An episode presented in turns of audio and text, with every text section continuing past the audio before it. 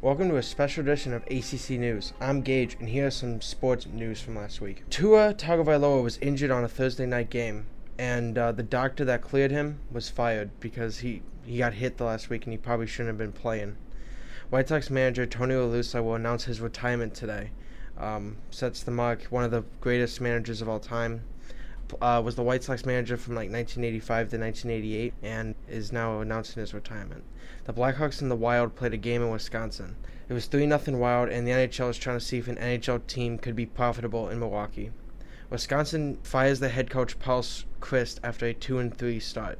Miami Heat lock up Herro to a four-year, $130 million contract. Steelers quarterback Mitch Trubisky was benched for first-round pick Kenny Pickett yesterday. Aaron Judge is looking for a 60-second home run to break the AL record for most home runs in a season. Saints lose to the Vikings on a double doink in London. J.J. Watt plays after days after uh, having his heart procedure. Steelers fan dies after falling off an escalator. Alabama jumps Georgia to become number one in the in the AP poll. The Seattle Kraken released a new mascot, a troll named Buoy, and he confused a lot of people.